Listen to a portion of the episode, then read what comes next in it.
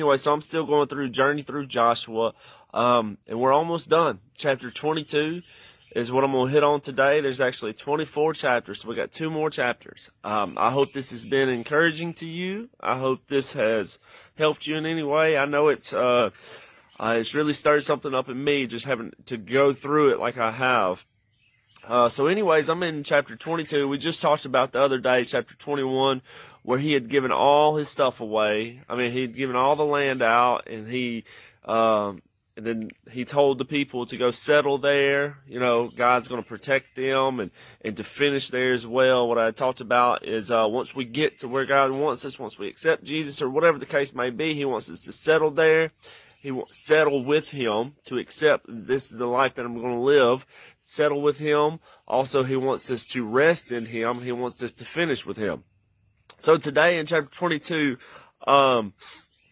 they have come up with this altar. It was three groups. It was Reuben, Gad, and half tribe of Manasseh, and they're making this altar, and the other Israelites see them make this altar, don't know what they're making it for. They think that they're making it for the wrong reasons, and so they're getting ready to attack them and all this other stuff, and that is so vital, and we're not going to talk about it, but assuming something can get you and the other person in a lot of trouble. Before you just go to attack someone, before you go to confront someone, before you go and try to stir some things up, listen to me, assuming is not the way to go. Make sure you got your facts straight. Make sure everything, because that's what happened here. They were assuming it was about to turn into something big, but thankfully it was figured out that it was the reason for the altar that they made was for a memorial, for them to remember. And so I'm going to hit this one verse, verse 28, and it says right here, it says, if they say this, our descendants can reply, look at this copy of the Lord's altar that our ancestors made. This is the reason that they made the altar. It is not for burnt offerings or sacrifices. It is a reminder of the relationship both of us have with the Lord. So in other words, they made an altar as a reminder for years to come, for them to come back and look at that and like, okay, I remember, man, God was with us here, and we had a relationship with the other tribes around here, and we also had a relationship with the Lord. And man, that is so key right here. You know, you got the picture of the cross. It's like a big plus sign almost, and there's a beam going this way, and there's a beam going this way. And I've heard it said like this. The reason for that is because God desires us to have a relationship. And that's what he says right here. He said, it is a reminder of the relationship both of us have with the Lord. So there's two types of relationships in the cross. First and foremost, there's the relationship that God wants to have with you. Right here on the cross, God died not for you just to hear about him. God died Jesus died not for you just to know about him in a Sunday school class or to hear what your mama or your pastor says about him. No, Jesus died on the cross for you to have a personal relationship with him. Our verse for the Bible out today is Psalms 23, 1 and 2. The Lord is my shepherd, I shall not want. He makes me lie down in green pastures. In other words, the Lord wants to be your shepherd. A shepherd leads you, guides you, protects you, watches over you. A shepherd is personal. And so God desires for us to have a personal relationship with him. I'm going to skip over to Acts real quick. Acts 17. Paul's walking around, he's preaching, and right now he's in Athens. I'm going to read several verses because I think it's pretty good.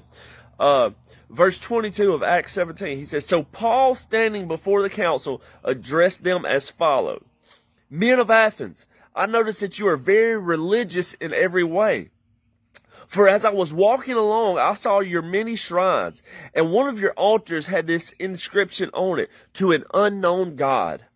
This God whom you worship without knowing is the one I'm telling you about. In other words, Paul's saying, listen, all y'all are trying to worship this unknown God, and you don't even know it. God desires to have a personal relationship with you. In the end, a lot of them, God will say, depart from me, for I never knew you. He's like, well, I went to church, I did this, I did that. He says, depart from me, because I never knew you. Do you personally know the Lord Jesus Christ as your Lord and your Savior?